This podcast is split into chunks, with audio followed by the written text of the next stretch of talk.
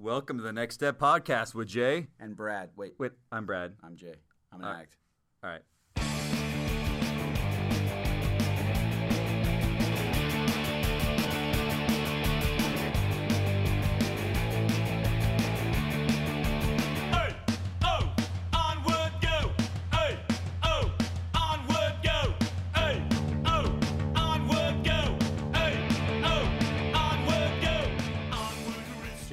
Welcome.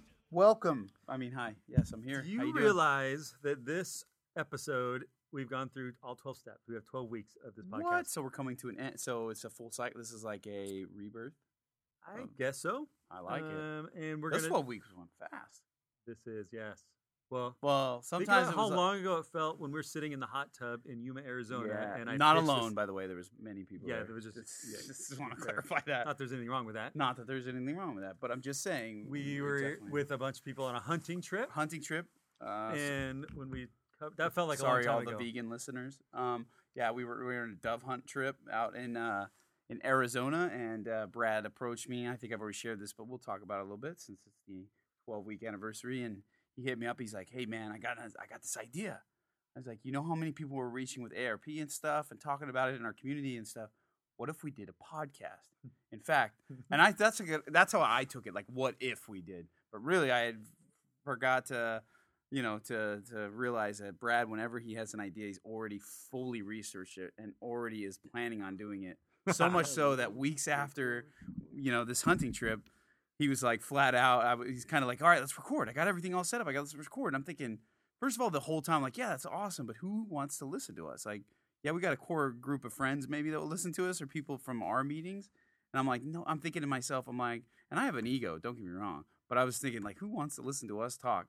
And uh, sure enough, so I had neglected meeting with Brad after the meeting, and I always made up all these excuses, and some of them were legit. And he's finally like, Glad hey, I'm glad you're coming clean on this. yeah, man. sorry, it's, it's that's what I do in the program, come clean. So I uh, I was like, uh, I I had bailed again, and Brad's like, all right, flat out, all right, I'm doing this podcast with or without you, so let me know if you want to be a part of this. He's like, otherwise, I'm gonna ask X, Y, and Z, and I'm like. I had another. Whoa, I had a backup person. He already ready. had a backup, man. He was already ready to just X me before we even get started. So I'm glad I didn't get X. I'm grateful because when he showed me some of these stats, to be honest, it's crazy. Let's talk about we. Uh, Let's so talk we're about gonna do a little different format. Not that we're that big, but or anything, but it's just pretty amazing that 12 weeks ago, this was an idea. You know, a little over 12 weeks ago was an idea. So uh, we've uh, we're renaming. If you look at the naming of it, this is episode two point one. 2.1. So Our second round, we're on step one. So we're just going to keep cycling through the steps. Yep. But As yeah, well as talking about and interviewing new people each week, so don't you're not going to get the same thing. And today we're not going to do Ask the Addict except with you Yep. because we're just going to kind of do an anniversary show. Yeah. Celebrate that. But yeah, we've had uh, Get more in depth. statistics are a little rough, uh, but we've had at least fifteen over fifteen hundred uh, people list or listeners to our episodes. Yeah. So I'm probably more. We don't we don't know exactly. We've had uh, 48 countries. 48 countries. I don't even know how many countries there are, but I don't seems know. like a lot of countries That's that almost would as have many there are states. That's pretty amazing. Uh, I can't count all the top cities, but uh, we've got quite a few cities, and we can see a steady increase in listenership. Yeah. So we appreciate it. Thank and, you guys so and much. listeners, you know, this is an LDS focused news, but we have a lot of non members of the church that yeah. that listen and have commented and send us direct messages. Yeah. Totally. We're grateful for you guys And and we- following us on Instagram and Facebook. So we we try to make it uh, just a, real recovery base, but our our cult, you know, what we're experiences with within the Mormon or LDS Church, and so we do definitely bring that into the aspect. But I think it's a great way to introduce people to the church, Totally. to the gospel, and And recovery is recovery, no matter what religion you have. So for news, I do want to talk about it because uh, one of our church leaders, Elder Oaks. Brad loves his news. Hey, did you read this one I sent you? Nope. Okay, shocker. Nope. I got to keep it but, consistent. Uh, got to keep it consistent. um, in Tempe, Arizona, he gave a uh, forum with uh, with the Quorum of the Twelve Apostles I and saw other people post this on Instagram. eleven hundred people, and uh, he really focused on and encouraging members of the church to uh, defend religious freedom. Ooh. And to me, this doing good at was this is one of those where they're on, you know, they're the lighthouse looking out and and and foreseeing it. And this is for and you know recovery and the 12 steps are about a higher power and about god Yeah. and about and about religion and and uh, the this apostle said quote there are many political legal and social pressures for changes that de-emphasize the importance or change the definition of marriage confuse gender or homogenize the difference between men and women that are essential to accomplish god's great plan our eternal perspective sets us against such changes and they talked about how there are also many members of other churches that were there. Um, the um, he said, and now I'm going to quote Brigham or Joseph Smith, uh, one of the founder of the church, that said, "It is a love of liberty which inspires my soul, civil and religious liberty to the whole of the human race." And let's see, where's this other quote? Um, oh, right here. Joseph Smith said that he was just as willing to die to defend the right of the Presbyterian, a Baptist, or good person of any denomination because he realized that the same principles that would trample upon the rights of those other faiths would be used to trample on the rights of our church members. Pretty powerful stuff. I love and, it. and so, as a faith community, we do need to, I think, defend our religious freedom. pretty crazy how uh, with social media and obviously with things and current events, it's very easy to get watered down. It's very easy to just kind of go, well, you know, I love that person, and of course, you love the people that are, are following differently than the church and during different than the commandments, and maybe they were once members and now they're not. But it, it is, uh, it's definitely uh, a reminder to to stand up because if we don't stand up and as a collective body of not just our church but uh, all the other churches combined, you know, we obviously know that there is an attack on just religion in general. It's not necessarily just our church. There's an attack on religion in this country and trying to remove faith and God from from everything, which I do believe it should be separated from certain things, but just so that way we can all live to cohesively as a I think, co- I think the founding fathers said separate the church, the organization of a Yeah, church, but not faith in God. They were. You read those founding fathers. No, and that's what I'm talking about. Like with church, because there's no way you could coexist. We have so many different sects of the church, Yeah. or churches of Christianity and um, Catholic. You know, so I, I think it should all be separated uh, from state when it comes to that point. But but taking it out of like just li- like you know they want it's like it's every time I turn on the news, it's like they want it out of everything. Like Yeah, that, Crazy. So, uh, to me, that's a, just a, a warning shot, a warning that hey, we need to be vigilant about this, and we need to do it the right way. Obviously, like tacky way. It's very easy to to get in arguments, and I'm I, I fall guilty of this on Facebook or Instagram sometimes. But it's uh, it's important to uh, to just make sure you're showing love. Well, um, there's actually a website, religiousfreedom.lds.org, and it gives you 10 ways to protect our religious freedom. So if you want to go there and, and look at those things, um, and we'll post the article in the show notes. Uh, and there's quotes from other religious leaders uh, reaffirming the exact same thing. So this has been a theme for the last couple of years. Cool. To me, you know, that's something our my children are definitely going to deal with is Oh, is this sorry. this war on religion. Yeah, totally. What is this piece of paper that you handed This me? was brought to me by a colleague of mine. No, just, it was brought to me by my most famous advisor, Who's that? my mother. But uh, my She's my mom is obviously listening to the podcast Hey, Mom. because um, hi Sherry, hey mom. So she uh, she was uh, she she listens obviously because she handed it to me today before I left to the meeting uh, and said, "Hey, give this to Brad." I'm like, "Well, what is it?" Like she's like, "Well, you're, just give it to him. I know you're not going to read it." I'm like, "Oh man, you were actually and you listening." didn't read it. I didn't read it. I just put it in my pocket. And I said, "All right," and I gave it to Brad. So I have no idea what it is. Sherry, you are awesome. You even highlighted it for him. She's good. So let me For you. underline. This is the the headline. Um, I don't even know what paper this is in. I can OC tell. register. Probably OC Register. Costco to pay 11.7 million in a pharmacy probe. The Department of Justice said prescriptions for controlled substances were improperly filled. 11.7 million dollars. Costco said the. This is the highlighted part. Western District of Washington, in a statement, a company such as Costco that distributes a significant volume of controlled substances has a responsibility to ensure it complies with regulations that help prevent opioids, opioids, and other dangerous drugs from being misused or otherwise added to illegal marketplace. filled many times. At Costco? Oh yeah. Do they give you more in a prescription at Costco than a normal? Like, Yeah, I know. like I you buy a could- fifty I pound wish you thing of could- mayonnaise. I wish you could buy in bulk. Uh, no, at least I used to wish I could buy in bulk. No, um, definitely not. Definitely not. okay, But uh, just cheaper than Costco, right? yeah, Costco and Walmart. But I'm not making notes for anyone.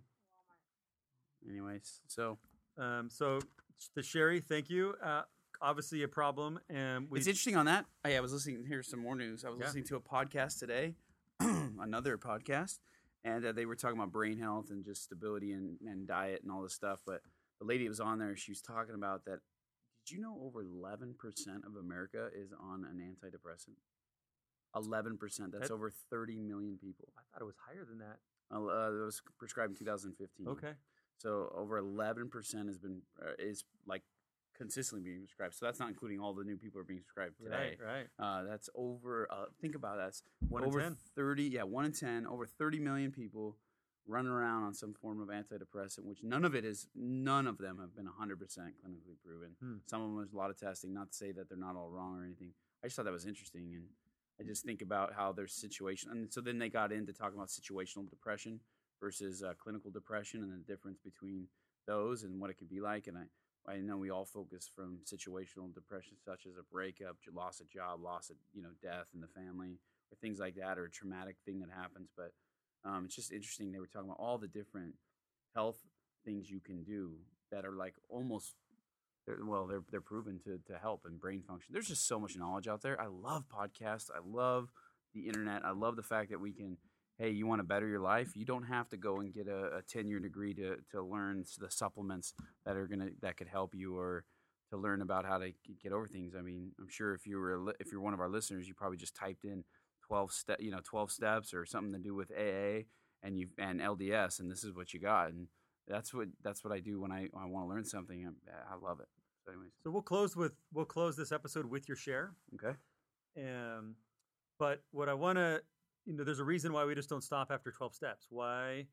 And you talked a little bit about it today in tonight's meeting that, you know, our podcast we did 12 steps, or should just be done, and then people just recycle through these. But why do you and why should others continue to go through meetings? And I I remember asking you that because my experience before really learning about it was movies where someone would just be like, I got to get to a meeting. You know, some situation would happen in their life and they like book, I got to go find a meeting right away. Yeah. And and to see people go back to meetings week after week is probably new. It was new to me before I understood the 12 steps. But why is it important to what have you learned by going through the steps multiple times? Yeah, I mean, obviously, I think I was I was I was sharing uh, just recently.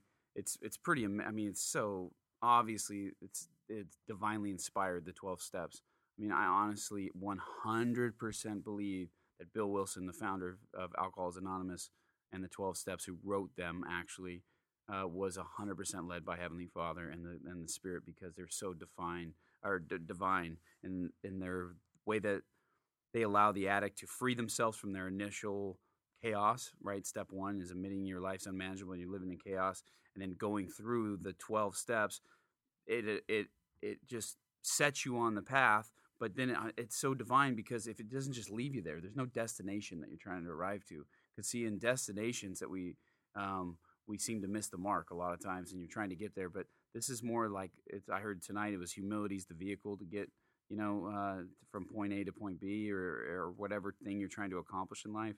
I think the 12 steps are the uh, emancipate, they emancipate you from your disease originally, but then the maintenance steps, 10, 11, and 12, allow you to use prayer um, to, to, to, to set plans and to make sure you have the spirit with you, and make sure you're not living in pride and ego. And then um, also with step 10 and the daily inventory, oh my gosh, daily inventory. Like if you take a daily inventory, you won't have to take a fourth step inventory, which is an inventory of your entire life, right? So there's so, and then the twelfth one, you go out and do what Bill Wilson did his first couple years in sobriety was go out and just try to walk into a bar and he just tried to bring people to, to his group that he was going to and he stayed sober and that's kind of how my first year went i didn't have all the steps um, i hadn't done all the steps yet but i was out there trying to help people and it kept me sober but it only took me so far doing the steps myself then took me to another level and but then doing the 10th and 11th and 12th step over the last four years um, has has allowed me to get through uh, the curveballs that keep coming in my life because they're never going to stop. Life's always going to show up.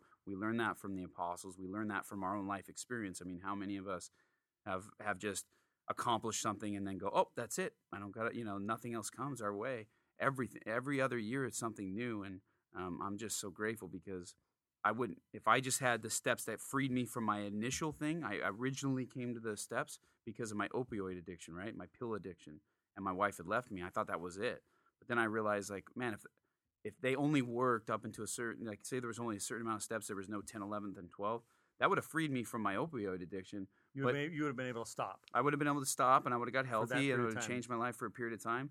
But I wouldn't have, I would have just found another addiction. I would have just found something else. And what do I do? You know, and that's why those, the, the maintenance steps, the 10, 11th, and 12, they encompass all of the ones before that, one through nine. I like it's called maintenance.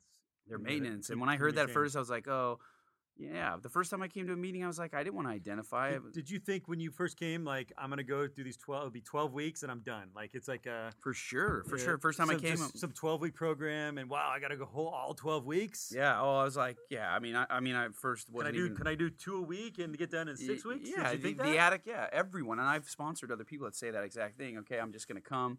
We interviewed someone, right? He's like, I'm just gonna come and I'm gonna do these steps, and then uh, it was John, right? yeah. He talked about he's just gonna do this and he was gonna be out.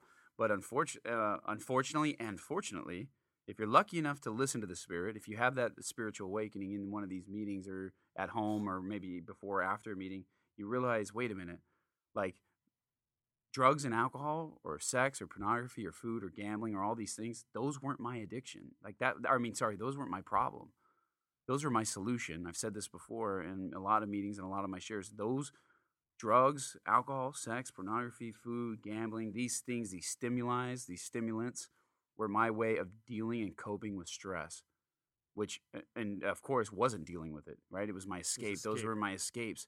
And, but they become a real thing where you can't stop. But then once you stop and you uncover and you actually can start participating, you start to uncover the character weaknesses slash defects, which then you work through four and five, six and seven, to a to a point where you can identify them in four, five, uh, you kind of confess and get start to get rid of. Six, you go, okay, I'm going to turn this over to God. Seven, you're like, all right, I'm going to ask you now for the rest of my life to these never to come back and and to help me um, to help me overcome these. And that's where it really.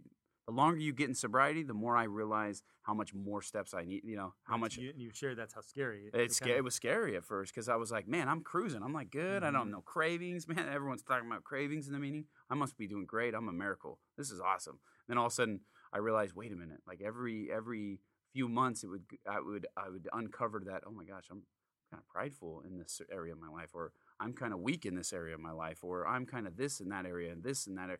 Because I'd been sedated on drugs and throughout my disease of lying to myself, right, all the Mhm. time that I didn't realize that I had all these other character defects or weaknesses that we hear about in the scriptures that I thought, you know, I was living a fa- my whole. I, I came to one point like around a year that I was a lie. Like my whole life had been a lie. Let alone my membership in the church for the last four years at that time or whatever, however many years I was a member.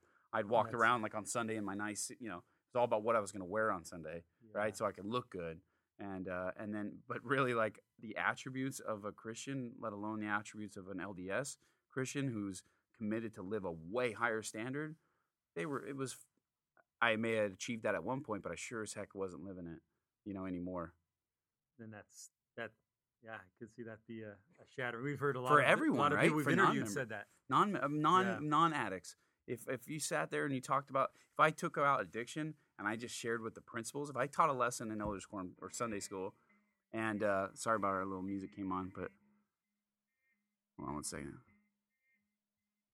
There's a little scene on. We're going overboard here. We're going here overtime here, so it's worth it because I feel like if, if I took uh, what I was saying is I if I taught a lesson in Sunday school this Sunday and just called it 12 principles of coming under Christ or 12 principles of the atonement or 12 things you should really know in order to find yourself, lose yourself, and discover who you're really meant to be. That could be a bestseller, right? Or it could be it would get everyone Oh, to listen yeah. and inspire. See, these principles I found had nothing to do with drugs. Yeah, they did in a sense. They they had everything to do with human the the what it's like to be a human, like the human experience, how to free yourself, and I, I shared in a in a stake meeting with a bunch of stake leaders that what what you know I was asked which you know which one of the twelve steps is like your favorite, which is the Yeah. best, the most powerful one, and I was like, uh, Ah, I- yeah. yeah. I can't answer that question. you can say one, but then I it would lead you to can't. another Yeah, one. Like, I thought I'm like, you really can't. I guess if anything, it's the first one is your life's becoming manageable. yeah, And you've got to admit that that's, and then after that, there's no, But yeah, There's no you couldn't just stop there, right? How and then and then I shared the powerful of these steps is if someone could overcome heroin, cocaine addiction, a massive pornography, like cheat, uh, whatever Sex, yeah, it is that just they you know polluted their life, polluted literally. their life for maybe decades, and this can completely transform them, repair a marriage that seems irreparable through the through the twelve steps and through the atonement. Then any little thing, Yeah.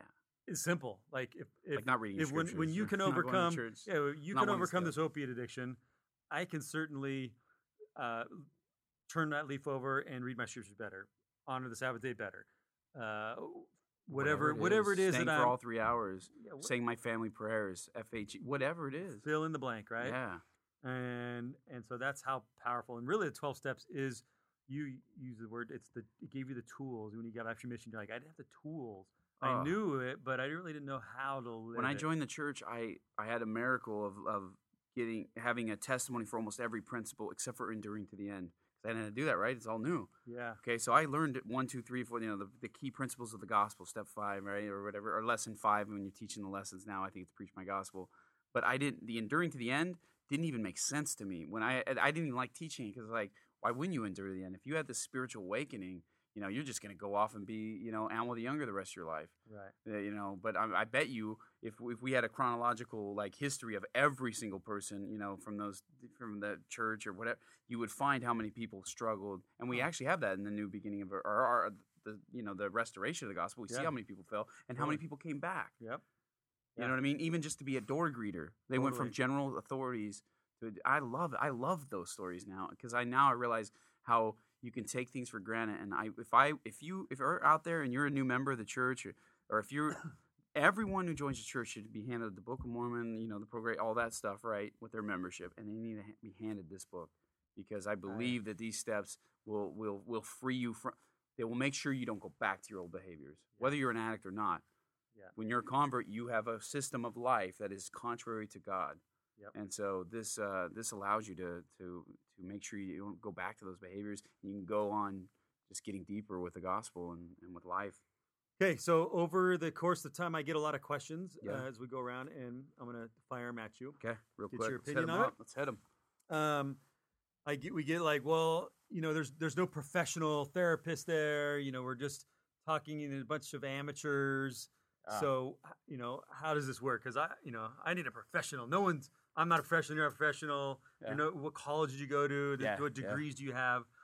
Why doesn't Why doesn't that needed in the rooms of of ARP in a 12 step meeting? Interesting you say that. It's like medical help is, of course, like there's certain levels of this disease where someone needs a medical detox. They need to have a counselor to come off certain drugs. You know what I mean? There's, don't get me wrong. Let's not go and say that that's not the case. So However, doesn't 100 percent replace the need for that. No, like I mean, you need to be smart. You need to see a doctor, especially if you've been drinking for certain. You know, there's all sorts of research you can look up on medical detox and the benefits of it, right? And Yeah. because it could save your life, first of all. You, you will die. If you could die if you have a certain level of like drug or alcohol use. There's seizures that can. Ha- there's a lot of things you can go on. However, what's interesting is if met if medical if medical facility meaning like if if medicine and and psychiatry and not to say those things aren't good components supplemented with the program but if those could cure it then we wouldn't we wouldn't have a need for it you know what i mean?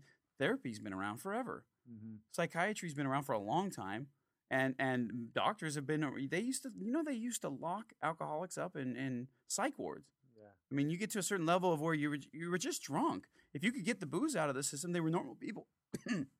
But when they were drinking they become sorry dying they become crazy and they just lock them up and really the person just needed to figure out why they were drinking every day why were they going to the booze for the point is is that this program is free doesn't mean that you or an addict doesn't need rehab in the beginning. If there's a certain level, I definitely am an advocate for that. Sometimes we need protection from ourselves for you know 60, 90 days or whatever it is, or, or longer if you you know depending on your severity. Medical detox, definitely get to it. If you need a counselor, get to it. But make sure you're going to a counselor who understands addiction and understands that 12 steps is is part of your needs to be part of your recovery. Because I promise you, I don't know of uh, the they're the exception to the rule. Of those who I hear had a massive op- opiate addiction or alcohol addiction or whatever, and they didn't use the 12 steps. Or or even once they go through something else, the 12 steps Like we talked and- about, and yeah. use maintenance. Yeah, and- exactly. And, remain in. They're perfect. in They're hands down recovery. perfect. And there's very little things I can say that are like perfect without contradiction. Okay, what about this question? Is uh, I don't want to go to where I may see someone I know. Hmm. You know, Yeah. I and and that may be the answer may be different, but we just got a list here. You know, in just our county, we have 18 meetings every single week. Just church meetings. Those are church church ARP meetings. Not even Church- including AA. not like, including AA or NA. and we talked about it last week with James. Like, there's that. So there's 18 meetings a week within the LDS Church in just our county every week to attend a meeting. Basically, that's not an But- excuse. But the um, answer to that is there's no excuse not going. I well, mean, you actually drove quite a ways. yeah. Um, would it have been But I- I- intimidating to go in your backyard? and No, go- because it was originally my backyard. See, I lived here and then Okay. I moved, and because I found such an affection at that meeting, when I moved, still within like driving distance, within an hour, I was like, "Well, I'm still going down there okay, because that it's called your home meeting. it's my home meeting. Yeah, it's a, it's it's powerful, and I'm glad I did because it changed my life in many other ways. But But I, you know, I understand it because when I mm. went with you, yeah, I was scared. And you're not remember even you ag, said, yeah. yeah, I, you said, Yeah, I remember "Hey, you kind of freaking out. Come like, with well, me. What do I do? And I'm and I'm like, yeah, it sounds great. And I got scared right before you went, right before I went. And I don't I can't remember if I drove. I think I drove separate. you drove separate, and you were texting me. I'm texting you like, dude, what do I do? What do I say? What do I do? what if someone? Yeah, do I I, was- say I'm an ag? I was not? totally scared. So if you've never been to a meeting, I'm gonna walk you through what I recommend, then you jump in there. Okay. So maybe you're gonna show up and you're not you're curious. Your husband or wife may be an addict, or someone you love, or maybe you are and you're not ready to admit it. You just show up. In the beginning, everyone's probably there's gonna be people joking and saying hi and familiar faces because they meet there every week. You're not gonna fit in because you Y- don't know. You're gonna feel awkward, probably, like I did. And I sat next to someone I knew, Jay. I didn't know anybody else. In fact, I looked around. I'm like, oh, that person kind of looks familiar, but Yeah. um, and then I'm like, oh crap, they're gonna judge me. What are they thinking of me? You know, all these things ran through my mind. And then you go and one of the traditions is you introduce yourself by your first name only. Mhm. You're gonna hear people say, uh, "My Their name is name. Bob. I'm an addict." You Mhm. know, other people say, "I'm Jennifer." That's it. Yeah. And and I'm going to ask you later, but we'll go through the roll call here. That just introduce yourself by your first name only. Don't say where you're from. Don't say you're just visiting. My name is Brad, That's or my name is whatever it is, and just look to the person next to you. Yep. That's all you got to do. And then after everyone's done, we're going to read through the steps, and then there's a thing to open up for sharing. And every culture in every room is different. Some of them, it's it's just whoever wants to volunteer. Do not volunteer Unless you um, want to. Unless you want to, do not feel obligated to. You don't have To. If it goes around in rotation, you're 100% fine to just say pass. There's zero obligation. If you feel inspired to speak, do. I will caution you if you feel inspired to speak, to say, I'm not an addict, I'm here just because of my friend or whatever, that's who cares? That's your pride getting involved. If you're if you're there because of someone else, just say you're there. Just introduce yourself by your name only. But if you have something to contribute to the group, uh, or you need to get something off your chest, please do. Anything else to add to that? yeah, I mean, I think. Uh, you, you you had a different experience your first time. yeah, my first time I went solely just kind of like we said. I was just hoping uh, that I would get back to my wife who had left me at the time. You wanted someone to tell her you showed up. Yeah, Okay. totally. I, the whole the whole way there, I was debating with three other addicts in the car who were all sober, and I was the only one using at the time. Okay, so like I'm the only one on actual drugs that were illegal, and uh, I was saying to them, I'm not an addict. So there's where my ego and my my my lying to myself was, and my just just self deception. But um, you go to the meeting and I go, and I wasn't going to share, uh, you know, but uh, Did you share your first? I did. meeting? I think I did. You know, I was pretty angry though, so I shared I shared my situation. Why, did you did it rotate around to you? I or think, yeah, you feel- because they were rotating. Okay. And so if it wasn't rotating, I probably wouldn't have shared.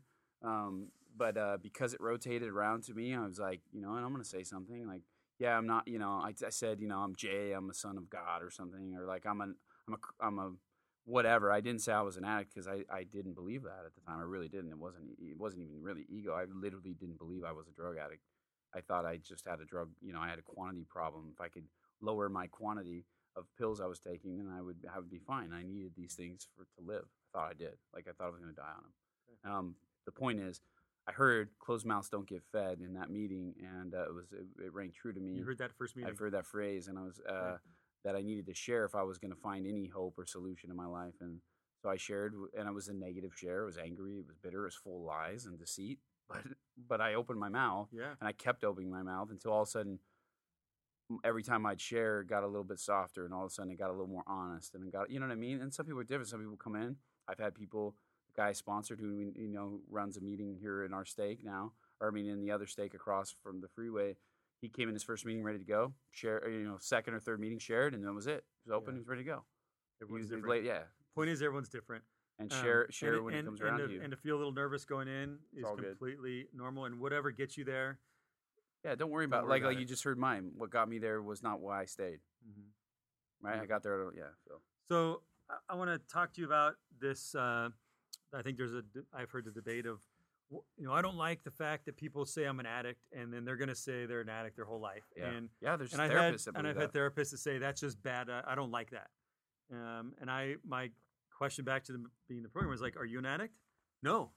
And so because I didn't understand that Yeah. until I've had these conversations with you and with other people.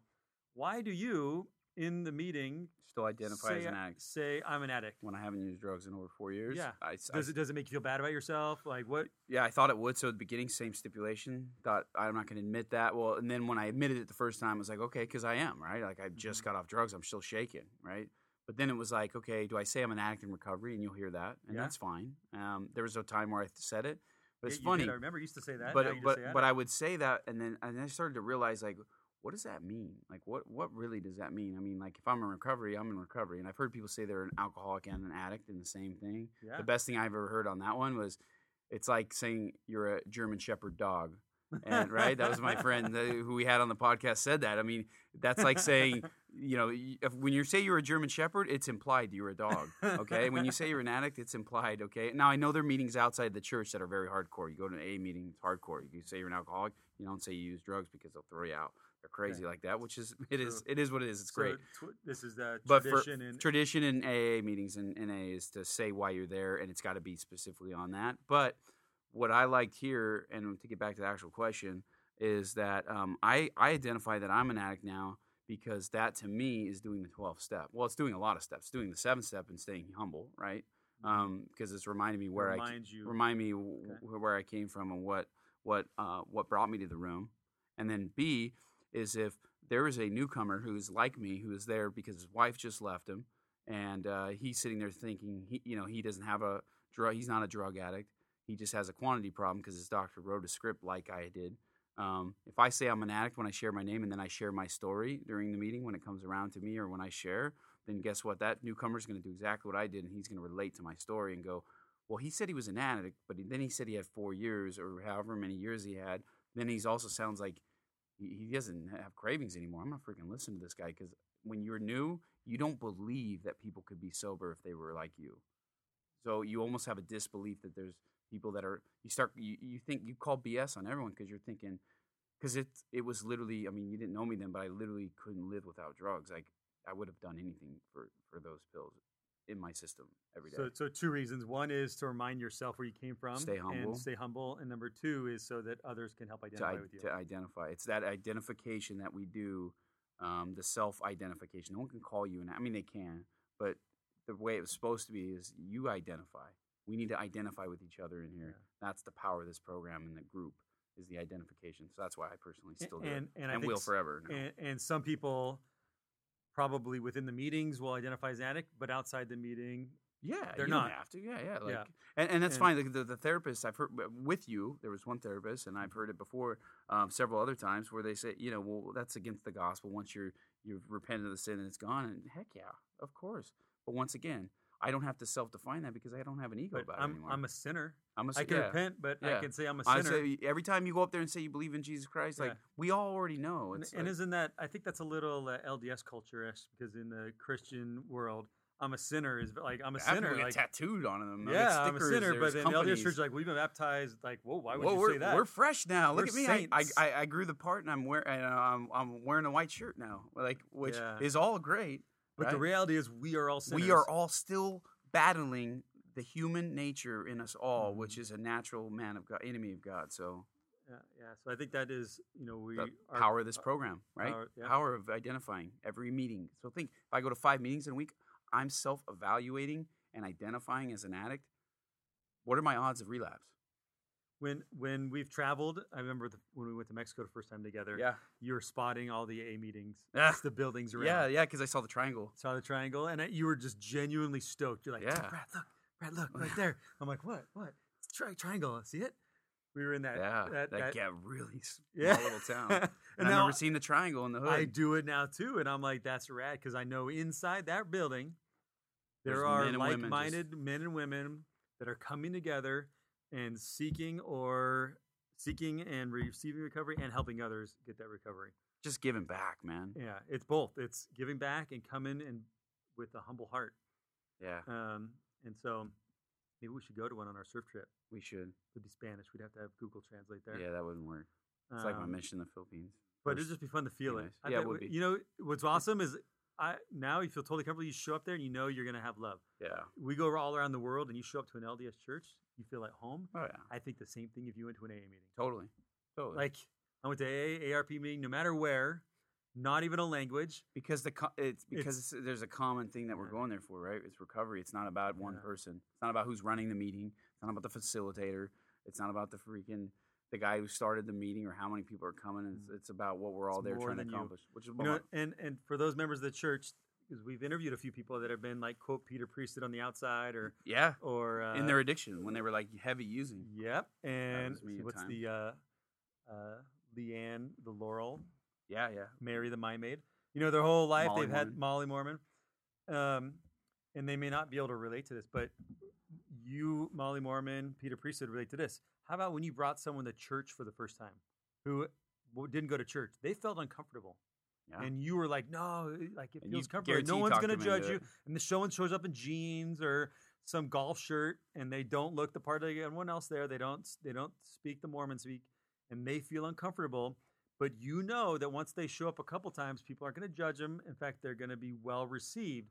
You you've been on the other side of that. That's the exact same thing when you walk in the ARP. Show up to a meeting, you'll just people will just run over to you Yes. and just say what's up, and they'll try to get to know you. If you want to be shy, then you can be shy. Yep. They'll back off. Yep. If if you want help, guess what, man? You're gonna meet. I tell people this. You you want to get sober? You come to one of my meetings. You're gonna meet men and women who want to help you, and they don't even know who you are. Yeah. And they'll do any length. They'll go. It's like with Jane, they'll go to any lengths to help you get sober if you're willing to do that. And and they literally will. Like I mean, my Lexi can, my wife can say how many times this first over the last four years, countless nights stayed up on the phone and with people, or during the day when I'm trying to work, or or with a family dinner or whatever. The phone used to, you know, it goes up and down, but I mean, there was times where the phone literally didn't stop ringing every day. And but guess what? Those times I stayed sober. I stayed sober during my own difficulties in life, and uh, once again, beautifulness. Well, Jay, I'm grateful to be here, man. you want to do another? You want to do another twelve episodes? Yeah, I want to do another 12 episodes. I hope you guys want to keep downloading them, keep sharing it. Go to our social media page, the Next Step Podcast, but there's some underscores in there. It's the, The underscore underscore. next underscore step underscore pod. Cast, okay? And like us and follow us and share us. And a few people are Yeah, you guys are awesome. out there. You're commenting. and, and and I and I'm wondering why not less because maybe some people are like, hey, check out this. You know, a lot Well, of yeah, people hold yeah. anonymity. Totally. Which but, is rad. But I think a lot of people are sharing on the DL and maybe like, hey, there's a cool church podcast. These couple dorks Totally. are uh, are having fun. Brad self identified as a dork. That's just that's what we're talking about. I never identified as that. I'm, not Brad. I'm a that. dork. Yeah. I'm the addict. I- I'm but I'm cool. Wait, what? Nothing. No. Uh, hey, oh, by the way, Brad had a birthday this week. I turned another year old. This, He doesn't want to talk week. about that. He said I'm giving him a Well, you said I'm like 106 years old. Well, someone said uh, you're the youngest 36 year old, and I said more yeah, like but 106. why don't we leave it there? There. Because you're not 36. That would mean I'm I'm, like 26. 106. That would mean I'm well. You're not 106. Brad's the youngest old guy I know, and I'm so grateful. He's a shredder in in and out of the Oh. water. And Lexi anyways, is a studio audience. Come over here, Lexi. She's been Come dying to get on mic. Se- Lexi's just been sitting in the corner. My Finally. wife has just been sitting here like a good sport, just waiting to get. You have You anything know to wh- add, Lex? You know why they told me not to talk, you Why? guys? Why? I have no idea. Because Because we're sharing a mic tonight. That's all. Probably because I'm the favorite, and they they feel like if I get on here and talk, people are gonna be like, "Can we request that Lexi girl to come They back?" can- and if talk? you want to request Lexi, throw it down. Let us Throw- know. Throw Just it down. kidding, Otherwise, just she's kidding. not. No, she's not. Lexi, I'm thank actually not. Kidding. Lexi, thank you because we're out late uh, doing these, and tonight you're up late with us because we had some car uh, and my mom. My mom's Your- baby. You, my oh. mom. it- it- This is how there's no Shut excuse. up. There's people out there that are willing to help you and go through any lengths. My mom has babysitted our kids every Tuesday. You know, every night that I've gone to the meeting once a week for four years. It's That is awesome. true. There's Thank someone you, like that out there willing to do it in your ward. If it's not a family member, there's someone there. God will make a way to get you to. A And meeting. actually, some meetings have childcare. Some oh, yeah, do, yes. And they're starting to do that more and more. No excuses, baby. Lex, no excuses. What has been besides the one you were on? Have you had any favorite episodes? Yeah, of course. Yeah, which ones? Have you listened to The any of last those? one, the last The one. The last one with with, with who? Okay, Uh, James, Yeah, that's a Yeah. good one. that was a good one. that was a really That good was a really good one. Any other things you want to add? You've heard us talk the whole night. I hear you talk a lot. All Ooh, night. Wow. Just kidding. You She- cranky? this is the first time she doesn't have a lot to say. It's yeah. great. What? Yeah. What do you? Th- I thought you had a lot to say. I always I'm have you on the a lot spot. to say. Anything you You want to ask. You guys add? can ask me any kind of question. I just did. Hey, have you add? About seen- coming to the ha- Have you meetings? seen? No. Um, what benefit have you seen from Jay from sponsoring people? Because that takes a lot of time away from your family. Yes. And John, have you seen him grow from that role of being a sponsor? I would say this. I would say being a sponsor is probably the number one thing that keeps Jay sober. Think it's a really important role because I it helps it helps you re-identify yourself when you're sponsoring somebody else. And I think it all goes back to service too. Like if you're in service of someone else, like if Jay's stressed out and he goes and helps someone or talks to someone on the phone, like his attitude when he comes away is like way different because he's just being in service and he forgets about his own problems and stresses and anxieties. And you've been blessed with this recovery, and you're challenged to share it. That's true.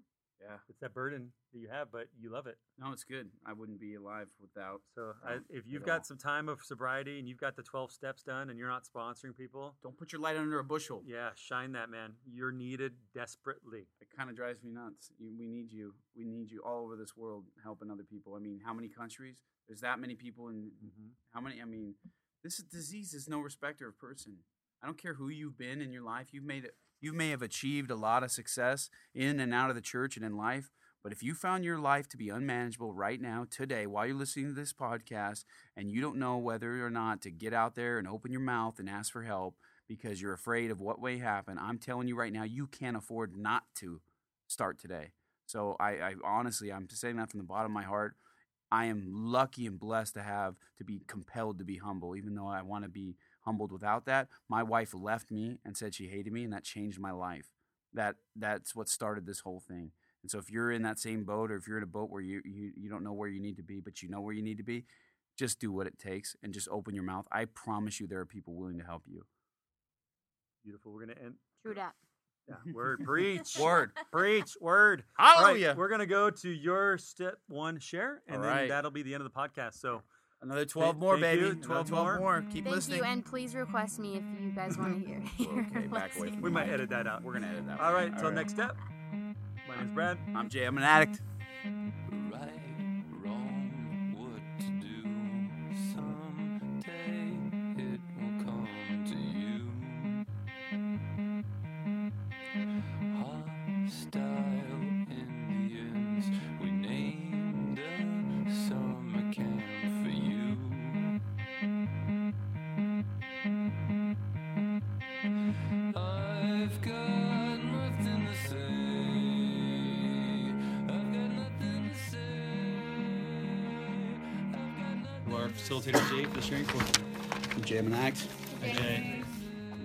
Grateful to be here. Um, step honesty is, uh, I feel like, one that uh, this year, you know, uh, I've learned, you know, I feel like the Heavenly Father wanted to reteach me and how important it is. And I've had uh, these four years, I'm ex- just extremely grateful um, to be sober and to be alive and to be able to help others and just to be able to think of other people because uh, where I was four years ago, um, I was very selfish and I could still be extremely selfish, but I was ext- to the point where like I was incapable of not only being honest with myself, but um, I couldn't do anything for other people. I was, uh, I you know, when I when you first read this step in the beginning, it said many of us began barely we were older than children. Well, the first time I, I did a drug, I was thir- you know I was thirteen or yeah around thirteen years old or eleven no eleven years old when I smoked weed for the first time and drank at twelve.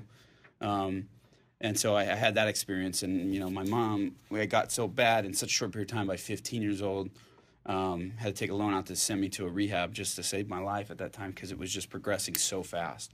And that was in the beginning just to, to for disobedience or to have fun and to experiment and to do all the things it says right there. And then uh, I was able to come home from that and not do drugs, but still drank and still still was very unhealthy in my mind and just where I was. But then Heavenly Father decided to pluck me from the world and, and gave me the restored gospel and gave me a testimony in the church. And I was able to get baptized and, and uh, prepare myself for a year and a half to go on a mission um, for the church. And I, I went to serve in the Philippines. And um, I was really excited. I was extremely nervous. But I mean, my testimony in the church was so strong that I was willing to do whatever it takes, you know, to get, to, to get there and to get worthy. And I did. And I'm grateful for that. But then you know, the next part, so I'm grateful because I have all these things to testify to. It said, uh, your circumstances, then it says it also could be justifiable need for a prescription drug or an action of, uh, so a prescription drug. When I was on my mission, as many of you know, I uh, had to have sinus surgery. Um, and, uh, um, the doctor gave me a Vicodin uh, before my surgery because I was having these headaches very consistently. I had to leave the Philippines and went to Seattle. I was extremely allergic in that environment to a lot of the pollens and things there. They were causing these uh, cysts to form inside my sinuses and polyps and all these things. And I'll never forget when I took that first uh, Vicodin. I woke up with a massive headache in the morning, which is pretty common. And I took it, and my, my companion was in getting in the shower, and I got up early to read the scriptures early by myself because I was a new convert and I wanted to learn, you know and I was excited to just be stateside and not have to worry about a language to just you know. So I wanted to just study the gospel, and I woke up and I, I realized that when that pill first hit me, it took away all my physical pain, one hundred percent from head to toe, and then it gave me a euphoric high, and then I quickly realized. Um, I quickly, quickly realized when we went knocking that day because in Seattle no one wanted to talk to us, and especially in our area, it was man, that people just did not like us and uh, got a lot of doors slammed in our face and got a lot of mean things yelled at us in the street and stuff. But and I also didn't like my companion at all. And uh, that pill not only helped me with my physical pain, it helped me with my emotional pain. It helped me, like it says right here, word for word. It totally helped me deal with emotional stress and anxieties and fears and fear of rejection, you know, and fear of not being good enough and all these fears that I had since child, since I was born. And uh, and I thought I, w- I was so naive at the time, like maybe some of us, uh, not the only one, but I was so naive at that time that I thought it was a gift from Heavenly Father to help me to be able to work hard. You know, I was like, well, this is given to me. It didn't even occur to me. I had never abused a prescription drug at that point ever, and I'd never taken a prescription drug to get high ever. And so at that time, it was just it was just like, wow, this is amazing. Like I had the best day of work, like knocking. I had the best scripture study that morning, and it was like that for for many weeks. And I got along with my companion, and it was awesome, you know. And I actually enjoyed being around him, and I felt the spirit strong. And and uh, but quickly after my surgery, uh, then I had the sinus surgery, and then I they broke my nose and op- and did a lot of surgery, like on my face, and the recovery was extremely painful and. Uh, that that that prescription just got intense. They gave me OxyContin, and the minute I took the oxy, it was totally different. And after the recovery um, of the actual surgery, I just was experiencing rebound headaches, and I didn't know what that was. Right? I didn't know what it was like. You know, I didn't get the fact. I just knew that I was taking them all day. It really quickly went from one to two a day to like all day. Like within maybe a month or two after my surgery, I was consuming maybe seven or eight OxyContin a day, which was you know 80 to 90 milligrams, which is a lot for a missionary. You know, like, and I was getting fed though. My my my doctor would write me the prescription. The point is is I had to get honest there on my mission. I had to realize that I had a problem. This is where also I feel I'm blessed because I did that. We dump, I remember me and my companion at the time. We dumped them all. We gave me a blessing. I detoxed. It was a horrible experience, um, but it wasn't enough. I didn't have this program. I didn't have these steps, and um, because quickly right after my mission, everything fell apart. Like I just I lost my ability. It says your addiction uh, surrenders your later ability to choose that's what I felt like when I got came home early for my mission. I felt like it was so hard for me to keep these commandments, which I once like just a, two, three years ago loved, and they brought me so much joy when I surrendered myself to God to live them, and I couldn't do it anymore. And I couldn't explain it to my bishop. I, I just would go in there and repent and talk to him about my stuff, talk to some of my friends, but I couldn't explain how I was disconnected from my own will. But in here, like, I just wish I would have had this because I felt so, I felt like there was something wrong with me. And there was something wrong with me, but I felt like there was no solution. And, uh, you know, I'd go to Institute, I went to church, I, I did all my callings, and yet I couldn't figure out how I couldn't stop doing certain things. And, uh, and quickly, shortly being home, a friend offered me Vicodin, and that was it. And I, I battled with the addiction of opiates for six, seven years, and almost lost my life and my wife. And um, I'm just grateful my friend brought me to one of these meetings, and uh, I'm grateful to be alive today, and I'm grateful to to you guys and the experience that I get to have with each and every one of you. I feel like everyone in this room I've had an experience with, and uh, and I'm grateful for that. And uh, I'm so grateful uh, to just read this. I felt today I, I woke up and I was like, you know what, I'm gonna do. I'm gonna, you know, I, yesterday was my day, but today I woke up. I'm like, I'm gonna run four miles. Like, there's no surf right now. It's flat, and I'm bored, and I need some type of physical exercise. I'm like, I'm just gonna do this because I can, because I'm sober. And I did it, and that's a big thing for me. I'm not a runner. Like I've never run more than ten minutes without collapsing, and uh, but I did it, and I was like, holy crap! Like there's no way I just ran four miles. Like I haven't done that since I was like 18, and uh, I hated it when I was 18, let alone now. And I'm turning 30 years old. You know, the point is, is I I remember um, Eric from our old meeting was running these crazy marathons of like hundreds of miles, and I remember him saying, well, I remember asking him one time like, why do you do that? It's insane. And he's like, because I can. He said, because I, when I was in my addiction, I couldn't do anything. I, I wanted to do a lot of things, but I was I was dysfunctional. And uh, I remember with Lexi moving to Hawaii to try and change our circumstances on our outside. To maybe that would help my addiction. Maybe that would help my depression. Maybe that would help my anxiety. Um, this is several years ago, and when I was heavily in my addiction, and I, I moved out there, and I didn't get out of bed to surf once. I think I maybe went twice for about six months because I was so depressed and I was so I was dysfunctional, and I had to get honest with myself. And it took me uh, having someone like my wife stand up and and say I'm done, and she meant it, and it wasn't like she was saying I'm done for a little bit, and I hope you get better, and then maybe I'll come back. She said I was done, so I had to see that off. If she wasn't maybe authentic with that, and if she really didn't leave me and say she hated me.